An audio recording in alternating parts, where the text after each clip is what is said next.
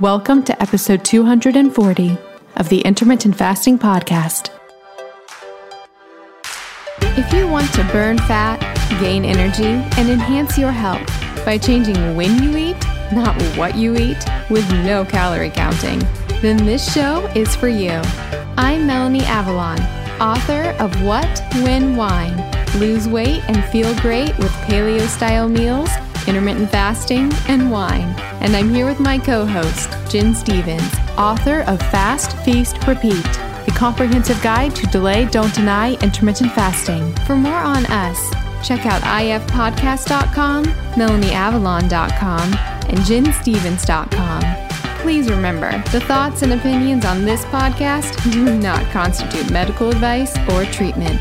So, pour yourself a cup of black coffee, a mug of tea, or even a glass of wine if it's that time, and get ready for the Intermittent Fasting Podcast. Hi, friends. I'm about to tell you how to get three pounds of organic chicken thighs, two pounds of grass fed, grass finished ground beef, or one pound of premium grass fed, grass finished steak tips, all for free plus $20 off. That's right we're talking pounds of meat for free plus $20 off. Friends, I love meat and seafood. My favorite way to get it is ButcherBox. It has been for years, and it's one of those things where I just sort of become more and more obsessed the more I use it. Especially with all the greenwashing that's going on today with meat and seafood, there's a lack of transparency. It can be hard to know what you're actually getting, and it can be expensive. ButcherBox addresses all of that. By directly partnering with farmers and fishermen, ButcherBox cuts out the middleman of the grocery store and directly delivers delicious meat and seafood straight to your door. And they have the highest standards. Their salmon, for example, is wild caught. Their beef is 100% grass fed and 100% grass finished. Their chicken is free range and organic, and it all tastes delicious. I love their chicken, love their meat, love their seafood. They have amazing scallops as well. And you can really find the collection of food that you want that works for you and your family. They have curated boxes, so you can get exactly what you want as fresh as possible because, yes, meat and seafood that is immediately frozen is fresher than meat that is waiting out and never frozen. That's because it's frozen at its peak of freshness. It's funny because people kind of think it would be the opposite like, oh, I need never frozen meat and seafood. No, no, no, no, no. You want frozen. You want meat and seafood that was immediately frozen and then shipped to you, which is what ButcherBox does. I eat a lot of steak at restaurants. ButcherBox's fillets are divine, way better than anything I would get at a restaurant. Their other cuts are amazing as well. With their seafood, I know I can trust them that I'm actually getting what they say because, yes, there is a lot of scams in the seafood industry, and their chicken also tastes amazing. It's free range and organic and tastes delicious. With ButcherBox, you don't have to worry about what's for dinner, and ButcherBox has an incredible offer for our audience you can have your choice of a weeknight meal essential for free in every order for a whole year. Just go to butcherbox.com slash ifpodcast and use ifpodcast to choose either three pounds of organic chicken thighs, two pounds of grass-fed, grass-finished ground beef, or one pound of grass-fed, grass-finished premium steak tips plus $20 off. Sign up today at butcherbox.com slash ifpodcast and use code ifpodcast to choose your free offer and get that $20 off. Butcherbox.com slash ifpodcast with code ifpodcast. And we'll put all this information in the show notes. One more thing before we jump in. Did you know that common ingredients found in skincare and makeup products can actually disrupt your endocrine system? These endocrine disruptors are a silent threat that can have significant impact on your health, including something that is very important to me fertility. Your skin is your body's largest organ, and what you put on it matters. Endocrine disruptors are chemicals that interfere with the natural hormonal communication in the body. It also matters during during pregnancy. And that's one of the reasons I pay close attention to what I put on my skin while being pregnant. Studies have shown that exposure to endocrine disruptors can affect both male and female fertility. For women, these disruptors can lead to irregular menstrual cycles, ovulation issues, and even polycystic ovarian syndrome or PCOS. In men, they can reduce sperm quality and quantity, making it even more challenging to conceive. But it's not just about fertility. When it comes to fat loss, one of the reasons reasons that endocrine disruptors can get in the way of fat loss is because a lot of our toxins are actually stored in our fat. It's a way that our bodies protect us from those toxins. These toxic compounds can even work synergistically, amplifying their harmful effects and making it that much harder to shed unwanted body fat. All of these reasons are why I am obsessed with a company called Beautycounter. The founder actually started the company when she learned about the potential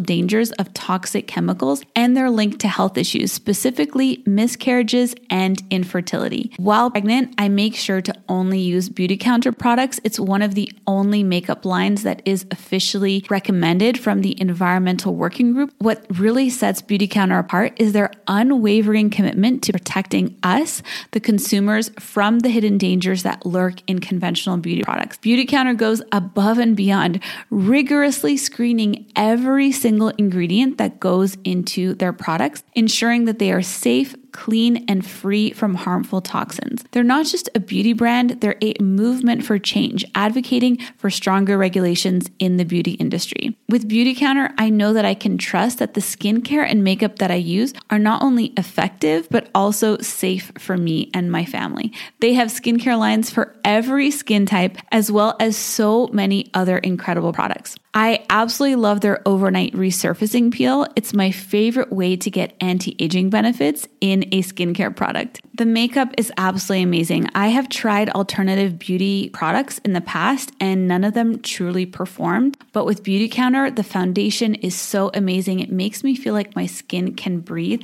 and it looks so dewy and beautiful. You can shop with me at beautycounter.com slash Vanessa Spina. New customers can use the code CLEAN for all 20 for 20% off their first order. Beautycounter.com slash Vanessa Spina. All right, friends, now back to the show. Hi, everybody, and welcome. This is episode number 240 of the Intermittent Fasting Podcast. I'm Melanie Avalon, and I'm here with Gin Stephens. Hi, everybody. How are you today, Gin? I'm doing all right. I have a little bit of a cold, so I'm drinking my hot water and trying not to cough.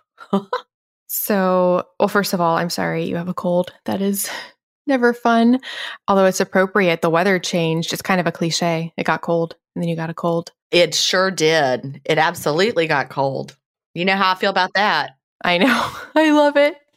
I'm so happy. I'm like, prancing around outside. It's only been cold a few days, and I've already gotten the comments of, Aren't you cold? I'm like, Well, yes, I am, but I love it because I wear the same like summer clothes. Okay, that's hilarious. Not me. Not me. Are you going to modify your fasting window for your cold? No. If anything, I might fast a little more. Yeah. Is this a hungry cold or a not hungry cold? It's not a hungry cold. No. Chad was like, Do you want some orange juice? And I was like, No. My window's not open. I don't want to start with orange juice right now. I don't feel that bad. I'm just tired. Like I have no energy. It's like just very low energy. Yeah. Well, I hope you feel better. Yeah, well, thank you. I don't get sick very often. So it's like so weird. Like it always surprises me. I'm like, what's happening? Why is this happening? but I usually kick it pretty fast. So, well, I will send kick it fast vibes to you. Thank you. I have to read my audiobook next week in Atlanta, so I cannot have a weird voice. So I've got two days to get completely better. Well, I hope you get completely better because I really want to meet you. I know. We're going to meet. That's so exciting. So, for listeners, this was a complete coincidence that Gin just happens to be in Atlanta over my birthday. What are the odds? I've been researching where you're staying, Gin, and I found some fun places. Oh, good. Yay. It's near Emory. I do know that. You're going to be in Decatur, right? Yeah, but it's near Emory, right? I looked at the map and there was Emory University was looked close. I think so. Yeah. And if we do meet on a Monday, there's there's a one place I really want to go that's it's on like the list of like best restaurants in Atlanta and, it, and it's always on that list. Oh, well, I like the sound of that. But it's not open on Mondays. But there's two other really really cool places that are open on Mondays. They would have wine and food and a bar. So this might happen, assuming you feel better. Well, I'm going to feel better because I'm willing it to happen. Did I tell you I'm doing better with wine all of a sudden? Oh, really? No. Like my sleep has gotten better. I don't know what it is. Maybe it's the Bioptimizer's magnesium finally kicking in. Oh, nice. Very nice. That's exciting. Yeah. I had an exciting moment What was your exciting moment? on Halloween. While not taking part in festivities, I actually was doing bowel prep because I had a pill cam. That was not what I was expecting that to go.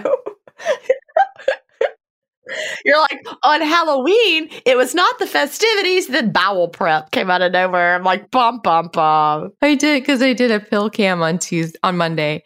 I had to be up early, so I had to do a, a laxative prep. The modern world we live in, it's so crazy, like swallowing a camera. but in any case, so I was on my couch lamenting my Halloween activities and was just like looking at Instagram and then realized I'm verified. Oh, yeah, I saw that. Yep, very exciting. So exciting. Congratulations. I'm so excited. I feel like I've come so far. Like just the other day, I was like still scared of Instagram, but now I'm scared with a blue check. Awesome. I'm so happy. So, best Halloween ever. I'm debating Instagram. Like, I'm trying to decide You're debating if you want to do it. yeah, there's like, like, what am I trying to do though? That's what I'm like. I went to this conference in Arizona and I went to a session about upping your Instagram game. And like, people pay people to help them do it. And they were talking about engagement scores and whatever. And I'm like, do I really want to do all that? I don't know. I have an Instagram manager. Did you know that? I did know that. You told me. I, that just doesn't feel like me. I don't know, but everybody's doing it, but it doesn't feel like me. So I'm like, I'm on the fence. I feel like maybe you should get my manager because he could, like, he could help you. But see, I don't know if I want to. That's my thing. Like, you know, I left Facebook and I'm like, you know, am I also going to just reject Instagram and just be like, that is not for me? Like, I love that you're verified. I don't want to like put a squelch on that because I know that's exciting. I am not trying to want want that. Congrats. That is very exciting. Thank you. it's funny. We're just always complete opposites. Well, we are. I'm just trying to figure out like, like I like to just share on Instagram, like, here's my cat. Like I said that before, but I'm not kidding. I don't want to have to think about it. Like for me, it's really um, helpful, like for my audience, all the content I generate. Like it's a really important vessel for my personal platform. And that that you just nailed it. I don't know that I want to generate content for an audience. Does that make sense? That's what I'm struggling with. Do I want to generate content for an audience? I was reading something, you know, when we were moving our platform again from the from the one to the new the new new platform. We looked at several, and one of them, Mighty Networks. We did not go with Mighty Networks, but they sent out something. I'm on their email list now, and it was talking about growing an audience versus growing a community. And that like gave me a moment of clarity. I'm not saying that one is bad and one is good. Like I'm absolutely not saying that growing an audience is a bad thing to do or that everyone should be growing a community. But when I read that, I was like, that just feels like me. You know what I mean? I like leaving Facebook, for example. You know, I had an audience of almost 500,000 people on Facebook, but it, I was like, I'm out of here. And that sounds crazy. I mean, I definitely think mine's a community. Right. I get it. People in the audience become part of the community if they want to. I'm not trying to come across as like it's bad because it's not, but I'm just trying to force myself into it and it doesn't feel authentic to me. Does that make sense? I'm trying so hard to like, like I went to that session. I'm like, I got to up my Instagram game. Then I'm like, wait, why? It doesn't resonate with me. I mean, it's, it's an awesome platform. I mean, I know that. One of the things that makes me feel alive is creating content. So it's doing what I love, engaging with the community. Like it's everything that I love minus I can't stand selfies and I'm and I'm very insecure. Well, you're doing great at those. You're great at the, I think that you just nailed it. Mm. I don't want to create content. I just want to talk to people. I just want to like troubleshoot and talk to them and how you're doing and what you do. You know, I don't want to create content. That feels like stress to me. Like the whole idea that I have to create content and post it in a special way makes me feel freaked out. So if you had a manager, he could create content for you based on the content you're creating. So like you're creating episodes, you know, right now, like you're already creating content. So if you had a manager, he could create snippets from that. Turn that content. hmm He could turn that content into content. And then you could just get on casually because you both get on it. So you could still get on it. You could interact with comments and you could do what you like to do, which is interacting with the community. And you could still post about your cats. I'm not trying to like convince you into it, a happy medium. Yeah. Like if you wanted to do it, I think there's a way you could do it that wouldn't be taxing or stressful, but it would still it would allow your part of the community that exists on Instagram to be able to connect with you there. Okay. Because I know there is. I know there are definitely people on Instagram that I enjoy connecting with, but it's just the idea. Like, I don't have to think about it. Like, I, I like, like, here's my dinner. Here's my screen porch. Here's the beach. Here's a starfish. Those types of things. That's not content anybody needs. That's just. Well, the thing is, the thing is, like, I think people like Instagram because it is like a snapshot into your daily life. So, like, you can have on the one hand the content that's like the content that we just mentioned. So, you know, fasting related stuff or stuff from your shows. So people would tune into your Instagram for that. But then the cool thing about Instagram is that, like I just said, it's like your daily life. So you could, the stuff that you just mentioned, like people who like you, like people who follow you because they're so interested like in you, they that's what they want to see is like like what you're doing. Mm-hmm. Well, I'm really proud of you because I know that was a goal and you accomplished it and it's huge and it's hard to do. It's really hard to do. I've had so many people reach out to me and be like, "How did you do this?" They're like saying like I've been trying to do it for so long. I'm very grateful. It makes me really happy.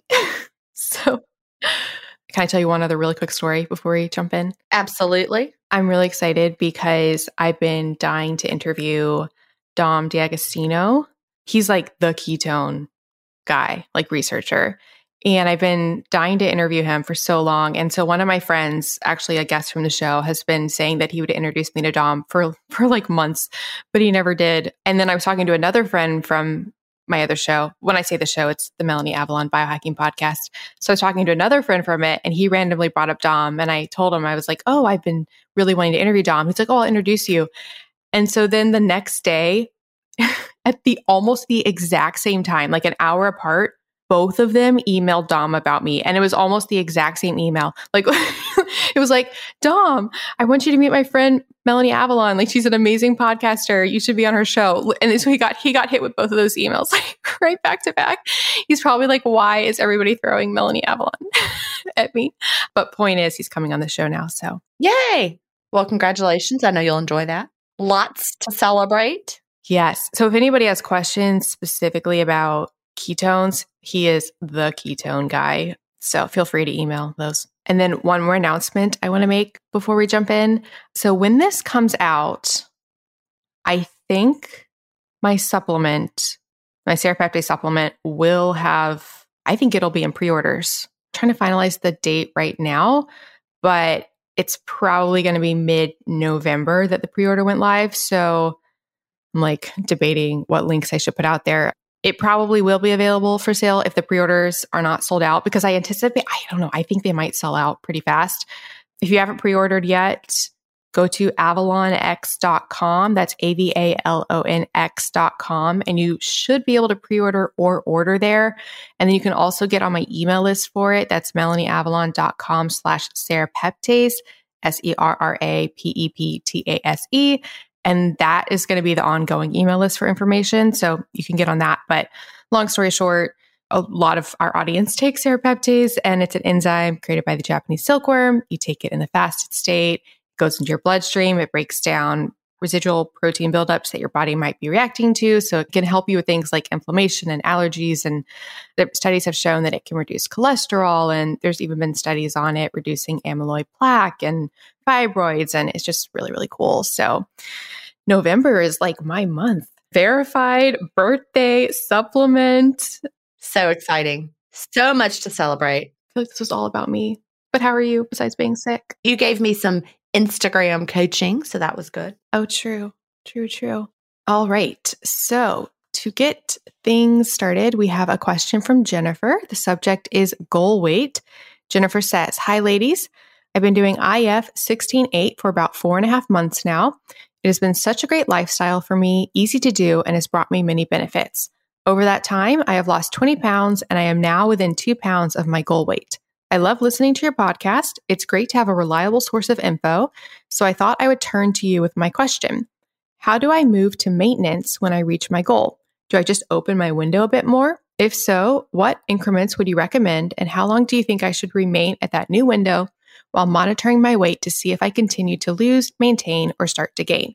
I appreciate your time and expertise, Jennifer. All right, that's a great question. And, you know, I remember 2009, I was struggling with my weight and I was doing some crazy diet. I think it was the HCG diet. And I was almost at my goal. And my stepmother said, I was like, I'm almost at my goal. So exciting. I'll be there. And she said, Yeah, but it's not the losing that's hard, it's the maintaining. And I was like, wah, wah. that was like such a downer thing to hear. But Jennifer, intermittent fasting is not like that. It's so much easier to maintain with intermittent fasting. So, as far as, you know, moving to maintenance, your body is really going to decide when you're at maintenance. Your goal is to have a window that feels good where you're eating until you're satisfied. And that might still be the same window you're doing right now. If you're doing 16 8 and it feels great for you, like I wouldn't have a longer window than eight hours probably. And, and you may find that your body actually continues to refine itself over time and get a little smaller. Like you might still burn a little fat, but you might also be hungrier. So that's what happened for me. When my body decided that it didn't want to lose any more fat, it ramped up my appetite a little bit. And so it just, I mean, I know it sounds all, you know, like wacky to say that you're, you'll just know, but you will. If you're a little hungrier, eat a little bit more that day and just really listen to your body. But it just, it's just kind of like riding a bike every day. You just ride that bike every day and, and there you go. Now, if you had a shorter window than 16, 8, like maybe you were doing something like, you know, 21 3 you know i might say hey you know loosen up that window a little bit. But for 16 8 i feel like i wouldn't change a thing there. As far as monitoring your weight like i would adjust what you do in your window versus changing that window since it's a 16 8 does that make sense melanie? Oh 100% yeah. I was just reflecting on my approach to intermittent fasting ever since i started which was forever ago. When did I start? 2010? I should have had a decade anniversary. I did a one meal a day from day one. I never really changed that. I think the thing that I did change was in the beginning, I was actively making sure that I fasted a minimum amount of hours. And then as I became more comfortable with it, I just embraced like a general, you know, evening window without counting anything. But what you just said, Gin, about looking at what you're eating rather than the fasting window per se, that's what resonates with me. And the interesting thing is I I didn't do it and I encourage other people as well not to do it based on some arbitrary goal number. So it's not like it's not like I'm doing my fasting window, I'm doing my eating and then when I hit this number, bam, I'm in maintenance and now I'm not losing anymore. And and you want to stay at that number, right? There's not going to be a magic number. It's going to be more of like a maintenance range. It might even be like a five pound range. You might already be in it. Exactly. And like if you think about it, so your body doesn't think in terms of a scale number. And so let's say you're you're going to this special number and you're following, you know, you're doing a certain window and you're eating a certain way, and then you hit that number. Your body's not like, oh, I hit this number. Now I need to like change around to maintain this number. I think it should always be intuitive. You can just keep eating the way you're eating. It might be that you don't even have to change anything. I think that's very likely that a lot of people find that they just naturally, their body reaches a new weight that it's happy at, and then you just maintain at that weight without having to consciously make any decisions. What's interesting is, you know, because it could go two ways. It could go where people find that they actually are losing too much weight, maybe. And then so what they need to do is actually intuitively eat more. Or it could be this opposite where you're maintaining and you're trying to, you know, not gain back the weight. But I think from our experience, that's not as common if you're in an intuitive relationship with how you're eating and your window. It's just basically not necessarily what you think it is. Like, because every other, you know, quote, diet that's really how it was. You got to a goal, then you had to like stay at that goal, and it was all about that number. But intermittent fasting is so different, and you'll really see once you just start intuitively living at maintenance. It just is so different than anything else. And you know, if you start having window creep and your honesty pants get a little tight, your window needs to get a little tighter for a while. And you know, it's really easy for me to do that over the years. You know, I've certainly gone up and down within a range. Of course, I don't weigh and haven't weighed for years. So for me, I don't know what the number is doing, but my honesty pants tell me when my jeans get a little tight, I know it's time to tighten up my window. So it, it'll happen. And don't be afraid of it. And don't be afraid if your pants do get tight. That doesn't mean you failed anything. It just means, all right, time to get a little back to it. I think that question too, Jennifer, I pulled it from, I think it's a really old question, but we have a list of questions from listeners since, I mean, for, for years. So this question might have been a few years old, but I feel like we hadn't addressed that in a while. No, we haven't. So that was a great question. Who knows what Jennifer's doing now? She may be at her goal and maintained it for three years. If so, Jennifer, if that sounds like you, write back in and say, Yes, I wrote that three years ago and I've been maintaining. And we would love to hear. Please do. All right. We have a question from Andrea, and the subject is health benefits. She says, Hey, girls, so happy with this way of life. I started in May 2021 and quickly lost the weight I wanted. Above and beyond that, I had this other list of health concerns that was nagging me aches and pains, inflammation, aging slash longevity, and HGH, which is human growth hormone, slash hormones, to name a few. And IF was the answer for that list as well. It's an explosion of wins. I love that, by the way. Me too an explosion of wins. I just had to say it again. Through the education of your books and podcast, I've learned that IF is a beneficial lifestyle for preventing Alzheimer's through fasting slash autophagy. Is MADF, and that's, you know, modified alternate daily fasting. And that's like when you do alternate daily fasting with instead of a full fast, like for 36 hours, you have that 500 calorie meal on the down day people have started calling that modified alternate daily fasting, though technically it's just alternate daily fasting. Some of them, some of the Facebook moderators are irritated by the addition of the M because we called it just ADF forever because the people who researched it just called it ADF forever. And then all of a sudden the M came in. I'm not really sure. Anyway, that's what that is if anybody sees it. I'm not irritated by it, but it's just funny. MADF is when you have the 500 calorie meal on a down day. And then, you know, quote, regular ADF would be if you have a full fast. But technically, they both can be considered ADF. But MADF always means 500 calorie meal. All right. So she says, is MADF, i.e., 5-2, a better strategy for brain health? Now, technically, MADF wouldn't mean 5-2 necessarily. I mean, true ADF is every other day. But 4 3 and 5 2 are in that ADF umbrella because you're having down days and up days. Like, probably a lot of people don't do real 5 2 because real 5 2 is having two down days and five up days. So it's like five days of quote eating normally and then two if if you're doing you know regular 5-2 the way it was written originally you would have 500 calorie days. Like a 5-2 originally was 500 calorie days. So that it's not modified. That was just how it was. Or you could do you know two full fasts and then five eat regularly days. But for people who have been doing intermittent fasting for a while i can't imagine having five you know quote regular eating days in a week. Can you melanie? Not at all not at all. So anyway, I usually don't stop in the middle of a of a question and start answering things, but I had to really get into that MADF. All right, so she says is MADF a better strategy for brain health? What else should I consider? Dietary approach, Zoe, anything from the stuff we like list. In addition, please recommend any books, podcasts, etc. Forever Fasting, Andrea. I love that too, Andrea.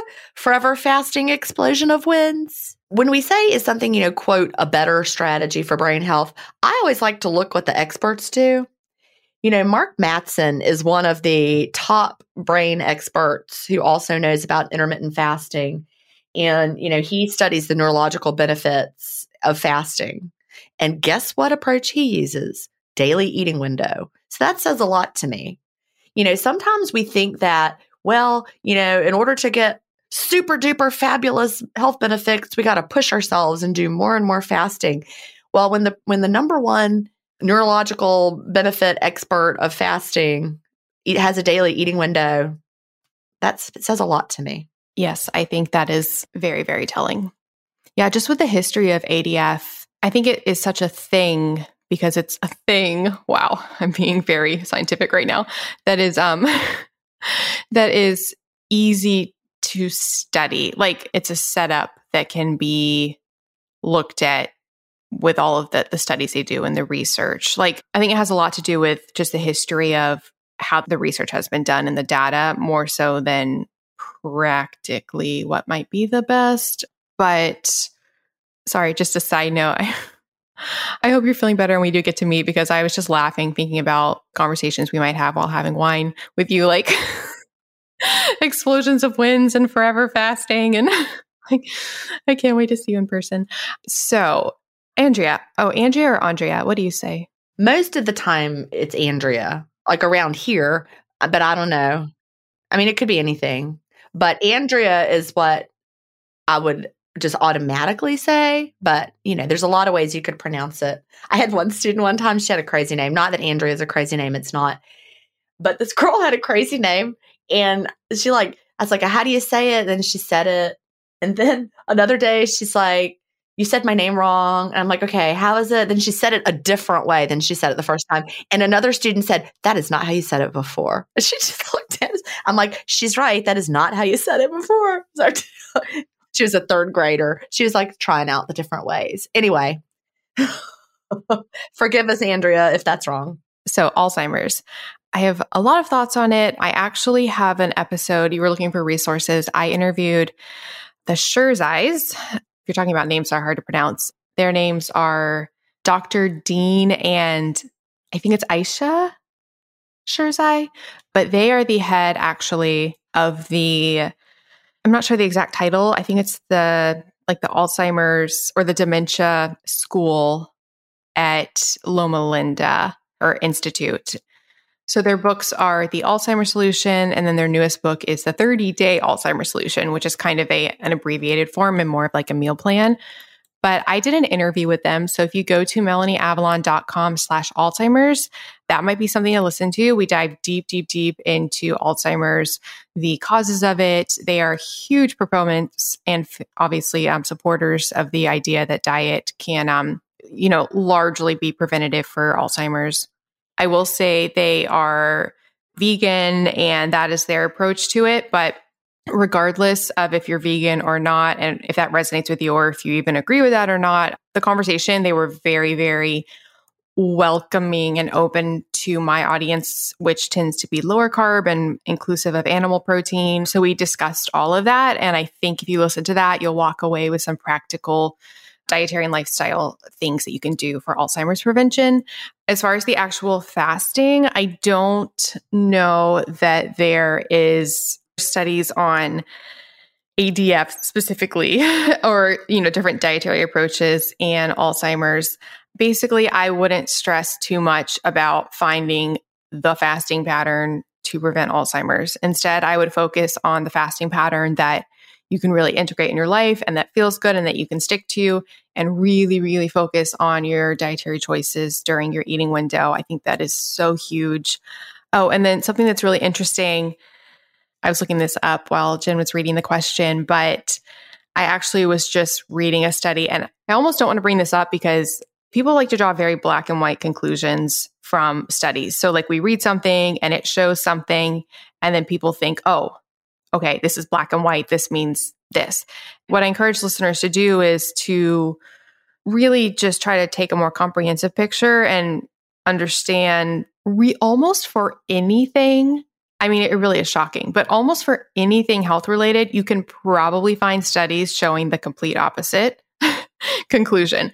It can be frustrating, it can be confusing, but I think that's also very freeing as well because it just goes to show that you don't have to take anything as complete absolute truth when it comes to interpreting health studies and information and you can really you know read as much as you can find what resonates with you and implement that so that's the lengthy intro to say that i was reading a study because she was asking about fasting and autophagy and i was actually reading a study that was looking at adf and comparing it to normal eating. And they actually did look at gene expression related to autophagy, and they did not they did not find any effects on gene expression related to autophagy with the ADF.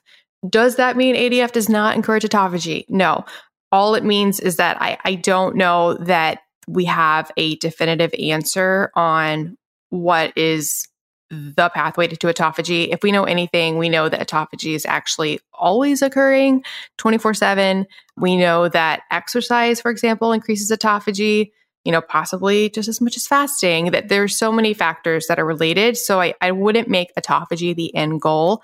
I would make your overall lifestyle, especially when it comes to Alzheimer's, your overall lifestyle supportive of your brain health. So I would check out that interview that I did and to speak to what I just said about finding contradictory things. So the Sherzais, who I did have, who I had on the show, like I said, they're very vegan. Their approach, just by its very nature, is going to be higher carb, lower fat. If you want the complete opposite opinion, you can read Dr. Dale Bredesen's book. It is the end of Alzheimer's. He actually takes more of a low carb approach. so I know that's ironic. I really want to have him on the show because I would love to to have his perspective as well.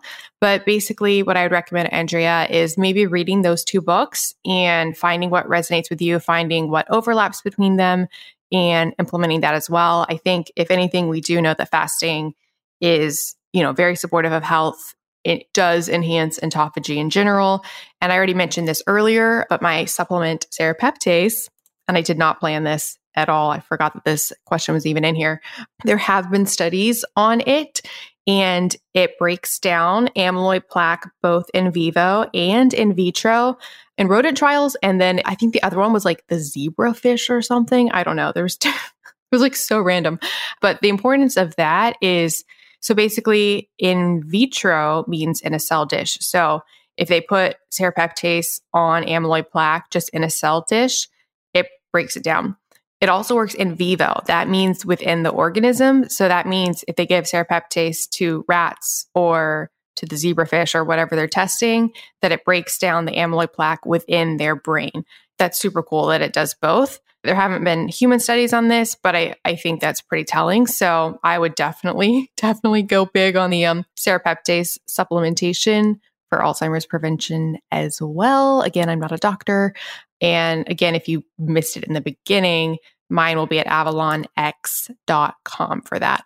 Things like Zoe and stuff like that. We've talked about Zoe a lot in this show. It's a program where you eat these designer muffins, wear a CGM, do some blood tests, test your gut microbiome, and it shows how your body processes carbs and fat. It shows you where your gut microbiome is at, and then it makes recommendations to best support your metabolic health. That's not Alzheimer's, but that's taking charge of your metabolic health, which honestly, like metabolic health, I think is the foundation for everything because it's how your body is turning food into energy, whether or not your body is storing that as fat, whether or not it's building up in your body, creating the metabolic issue problems. You could argue that is where things start going wrong. So, when you're no longer to properly process your fuel, that's when things are building up. Amyloid plaque in the brain could be an issue from that. So, really, anything that supports your health, I think, is the way to go. So, we'll put links in the show notes to those two books. Uh, we'll put links with discount codes for Zoe. We'll put links to the serrapeptase, but I think there's a lot you can do. And one last thing I did want to point out was that, yes, there is a genetic tendency, a gene for Alzheimer's. APOE4. That said, even if you do have a genetic tendency for Alzheimer's, you can make massive, massive steps to prevent it. So I would not be wedded to that if you get that diagnosis. Well, you pretty much nailed everything. you went through it. You know, I you know I'm a, a keep it simple kind of girl. Find a lifestyle that feels good to you. You know, the kind of fasting that feels good if you want to throw in, you know, like a mealless Monday kind of a thing once a week and follow that by an up day so that you're getting that one longer fast if it just feels like something that is beneficial. And then, you know, do what feels good the other days. I mean, I eat every day. So I'm like making that recommendation because you sound like you're interested in doing longer fast, but I eat every day. I don't do mealless Monday. But a lot of people love it. And, you know, I'm a huge fan of Zoe and finding foods that make you feel great that you also enjoy eating. And that that's the thing about Zoe. It helped me figure out what foods worked well for my body. It gave me some tips like, hey, I shouldn't eat as much fat all at one time. Although it didn't tell me to eat low fat. I just shouldn't eat like a whole lot of fat, then eat a whole lot of fat again. like in a really tight eating window. So it taught me some things about that. So, you know, learning about your body is always a good thing. And I felt so great when I was following their recommendations very strictly. You know, I met my goal and I feel good. So, you know, I, I loosely think about what I learned, but I don't like do it. So I was thinking with Mealless Monday, when I did the prep for the colonoscopy, so not the pill cam, but the colonoscopy, I drank the laxative stuff, but then I also did bone broth because you could have clear liquids. And it was interesting because so just drinking the bowel prep stuff, which was this awful, you know, liquid laxative that I flavored with a strawberry kiwi stevia thing, just drinking that, I was not hungry.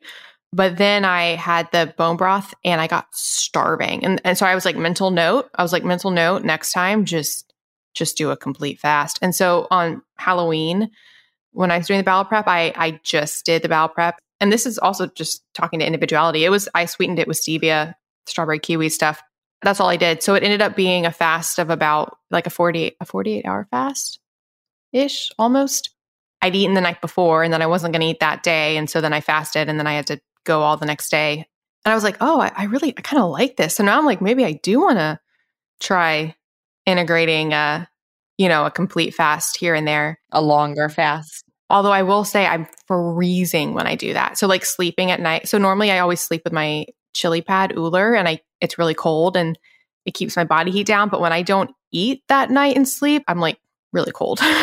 That's typical for for longer fasts. We hear that. So, but I was like, oh, this kind of feels like really nice clean out. But I don't know. I just love eating so much at night that. Me too. I want to eat every day. Yeah, I do too.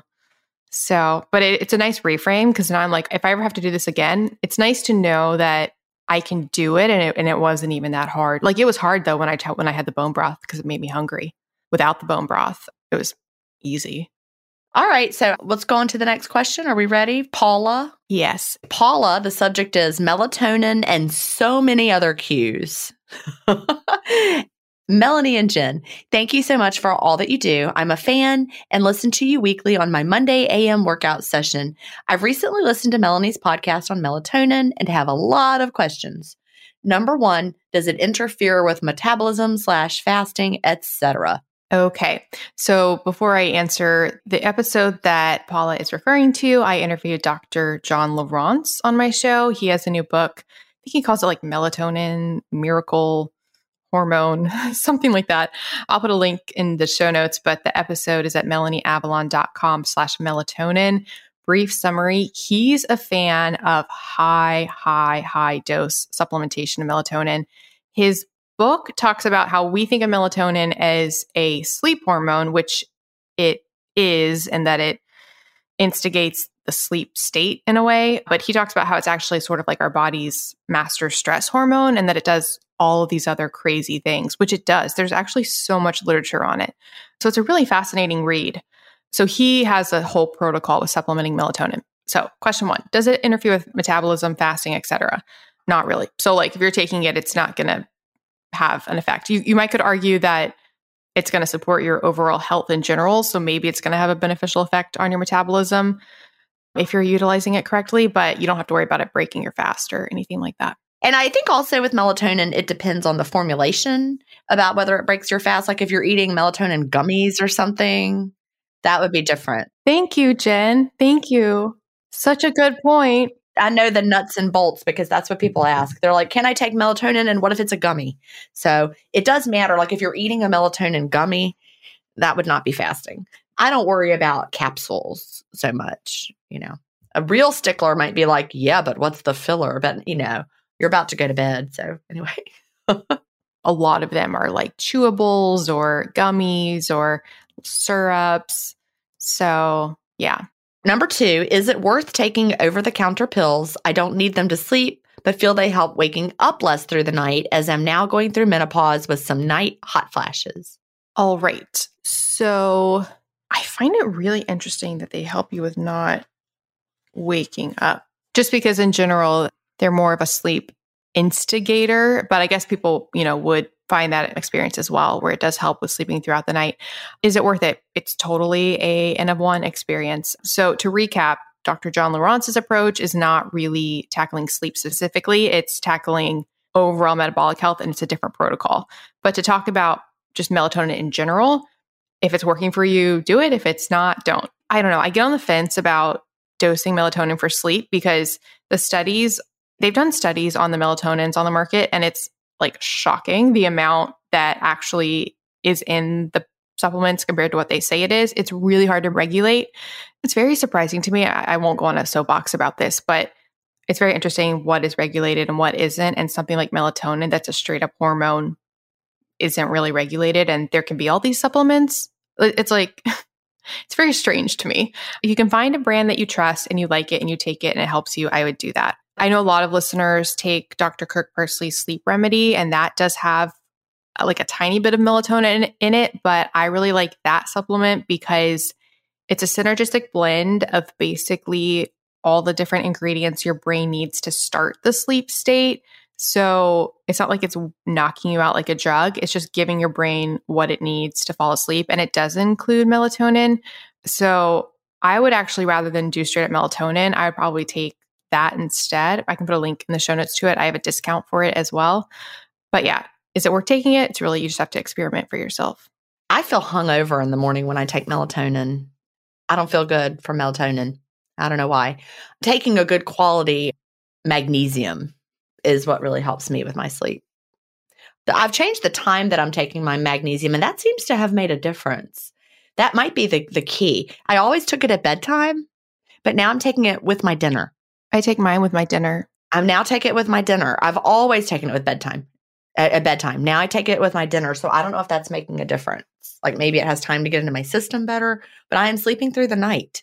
Like that is very exciting. Or it could just be that my body's used to the hormonal changes. I don't know. But it's very exciting. I was just checking. This is crazy. So, listeners, the magnesium that Gin is talking about specifically, the ad in today's show from Bioptimizers is actually about that magnesium. And you'll get, we have a discount code, it's 10% off. So, find the ad in this show and listen to it. But the link is magbreakthrough.com forward slash IF podcast coupon code IF Podcast 10 will get you 10% off. So that's exciting. It's a really good magnesium. It's got a lot of different types of magnesium in it. So, but taking it with dinner may be the the key for me. I get so excited when which I guess is like the entirety of what I do, but when I like something works for me and then I recommend it to somebody and then it like really helps them, I get so excited. And so I've heard this now. I mean, well, I've heard it a lot from the audience, but like just in the podcast world, like Noelle Tarr, who has the Well Fed Women podcast, Bioptimizers now sponsors them. And I had introduced her to them and Noelle like lauds magnesium breakthrough all the time that it really helps her with staying asleep. And it's really exciting. Yep. So, number three question Can you shed some light into supplements in suppository form? Had never heard about it until that podcast. Yes, supplements in suppository form. Can we take a take a vote, a guess? I mean, can we make a guess? Has Gin ever done supplements in suppository form? Yes or no? No. You're correct. you win a prize. Let's play with Melanie. Has Melanie? Yes, Melanie has. Am I right? No. Mm-mm. Oh, oh, darn it. I thought I was going to. No, it's a twist ending. Okay, it was. Literally. I've done all the other things, enemas and colonics and I have now had two people on the show try to convince me to take a suppository. You just insert a pill down there. I don't really know how to say it otherwise. That that's how you do it. That you you nailed it. In the back, in your back side, not the front. Well, there, I think there there might be suppositories for that. Yeah, I think they're called. I mean, I don't want to say it. Uh, vaginal suppositories. Okay, I said it. Oh yeah, I was going to say, are there? That's interesting for like yeast infections and stuff, or yeah, I think yeah. Oh yeah. Okay, then I have done those. oh wow. oh my goodness. Surprise ending. I don't know. I could be wrong, but I think that they're considered that too. Yeah, probably. The benefits of suppositories is the absorption.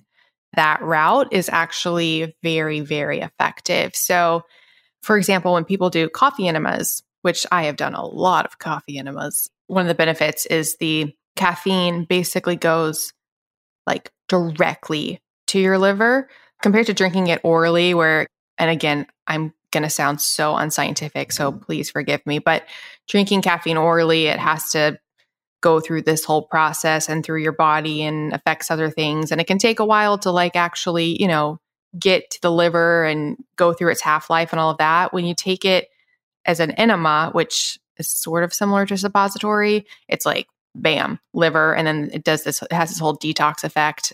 Yeah, the absorption can be really great, especially for supplements that struggle to get absorbed via the gut for multiple reasons.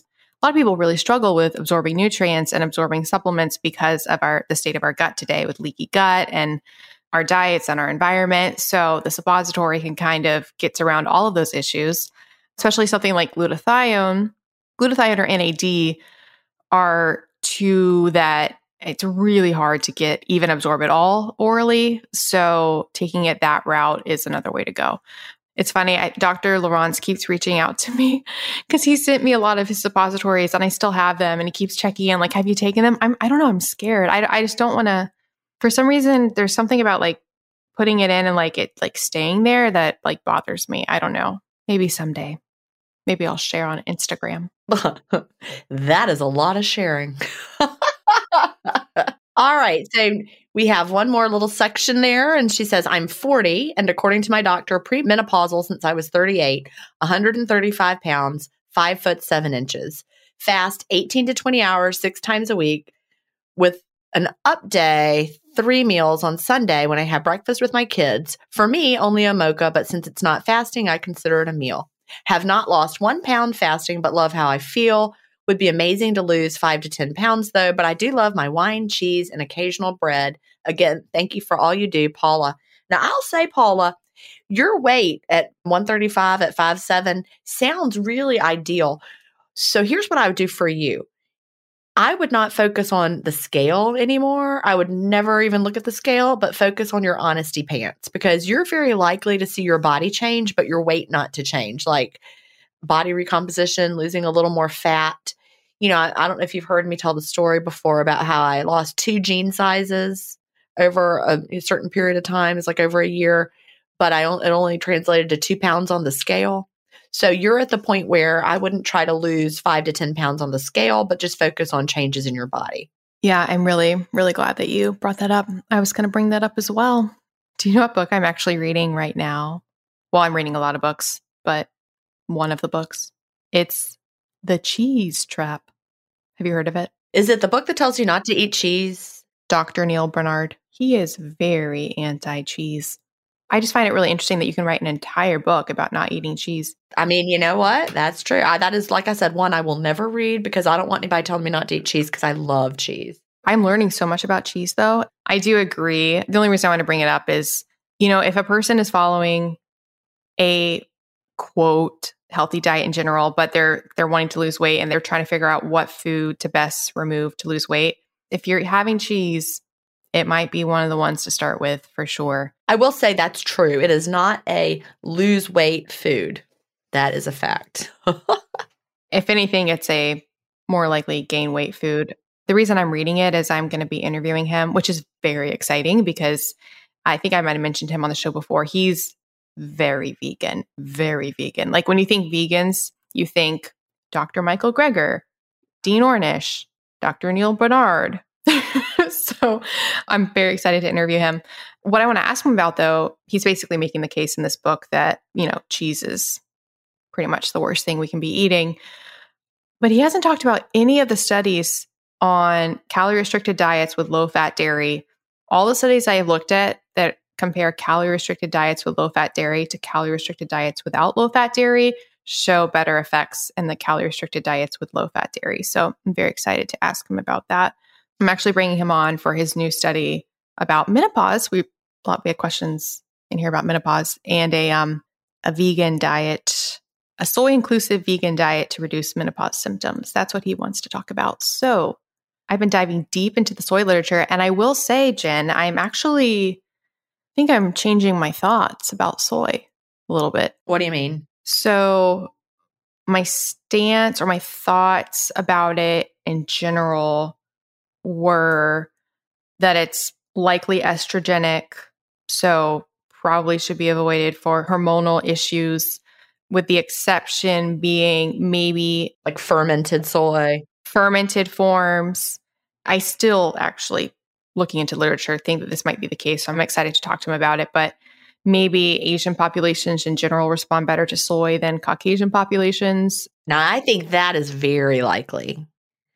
Very much so. Yeah.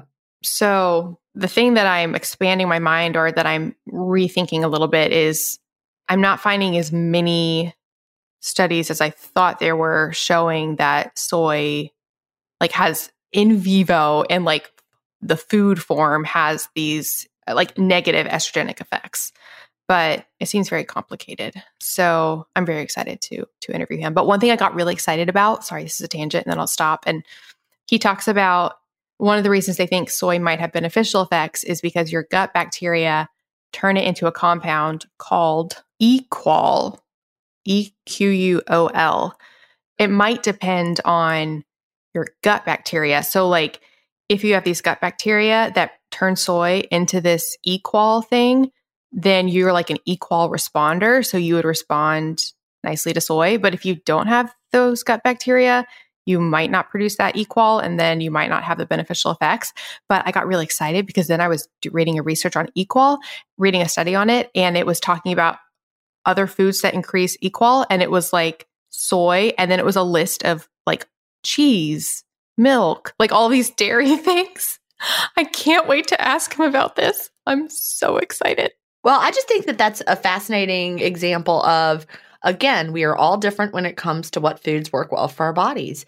And you know, I think you nailed it when you said that certain populations, you know, genetically are adapted to eating, for example, soy or maybe, you know, seaweed because that's uh, you know something that they their ancestors have been eating and you know that could even be you know in their gut microbiome as well something that's passed on from the the culture where they grow up you know from the foods that they're eating when they're little and you know from their their parents so many so many factors come into play so just you know the black and white this food's good this food's bad as long as it's a real food you know, I, I don't I don't like to put real foods in that good and bad.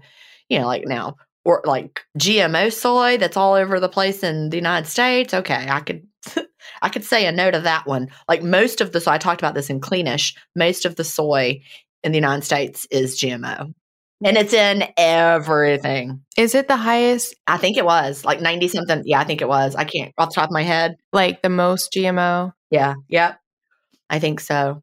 Yeah, like a huge question I have for him is like, can you, if you eat these foods enough, can you eventually, you know, get that gut bacteria that's going to turn it into that compound? Or do some people just not have that population? So no matter how much soy they eat, you know, they're never going to become like an equol producer. That's a great question. I wonder if he knows the answer. I'm going to ask him. Like, I wonder if anyone knows the answer because, you know, our gut microbiome is still a mystery because they're really still learning about it. Like when I had my my analysis done in 2017 versus when he had it done again for Zoe in 2021, 4 years difference, huge difference in the amount of information that we can learn now versus 2017. Yeah. It's crazy everything that we we learn. And I think the more we learn, the more we realize we don't know. One of the biggest, I feel, sort of recent changes is they actually originally drastically overestimated how many bacteria cells to human cells there are. Like it used to be this crazy stat of like, I don't know how many. It was a big amount of like there are this many bacteria cells for every one human cell. Now it's it's almost closer to a one to one ratio, I think. That is interesting. You know, I say in Cleanish that the motto for scientists everywhere should be oops, we were wrong before. Because, you know, that's the thing. Things change. The more we look into stuff, the more we're like, huh, that's not true. What we thought was not true at all. On um on a recent Robb Wolf episode, he went on this whole tangent about how frustrating the phrase is when people say the science is settled. It's like I don't think the science is really ever settled we're I mean we're finding things, you know, like things that all the time that we're just wrong about. Like how can it ever be settled? Well, one of my favorite quotes is questioning science is science. Literally. Isn't that a good quote? That is so true. You know, I taught the scientific method to elementary students. I was in charge of the science fair at Aiken Elementary for mm-hmm. years. And then I taught my fourth grade gifted kids the scientific method, and they did projects, science projects at school, 100% at school, which was so much fun. They didn't like take them home and have their parents do them, they did them completely at school.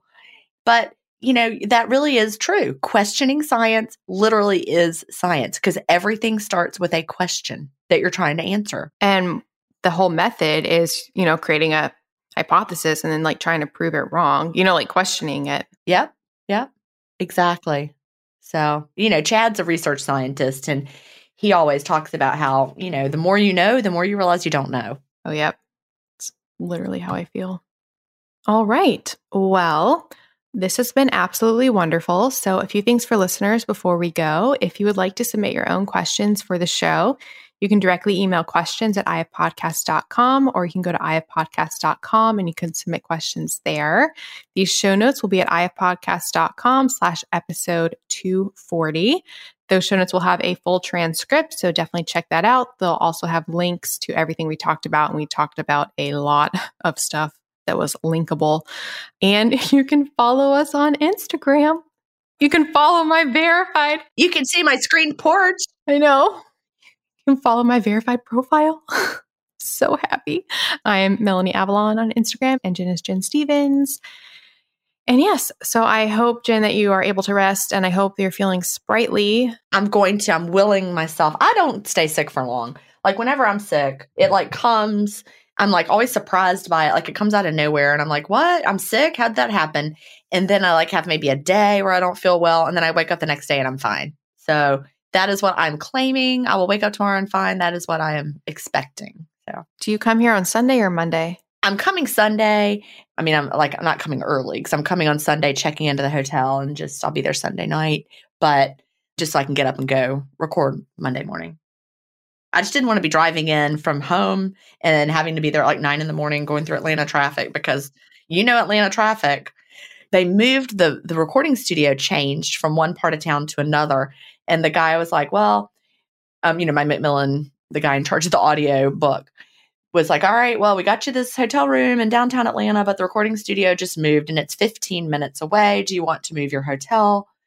And I thought about it because the hotel I was booked in was a nicer hotel. But I'm like, you know, 15 minutes in Atlanta is kind of like might be an hour and a half. Yeah, easier to just be by there. And I really did find some really cool. I'm debating between two different places, but well, I would totally think that around Emory would have some excellent, excellent places to eat. I would have thought that, but I don't think the hotel is super great. But you know, whatever. This will be so exciting, and it'll be the day before my birthday. Yay! Like the night of my birthday. Yeah. Well, I can't wait. We can put a picture on Instagram. I know. oh my gosh. Well, I'll see you soon. Okie doke. Yes, you will. All right. Bye. Bye. Thank you so much for listening to the Intermittent Fasting Podcast. Please remember that everything discussed on the show is not medical advice. We're not doctors. You can also check out our other podcasts, Intermittent Fasting Stories and the Melanie Avalon Biohacking Podcast. Theme music was composed by Leland Cox. See you next week.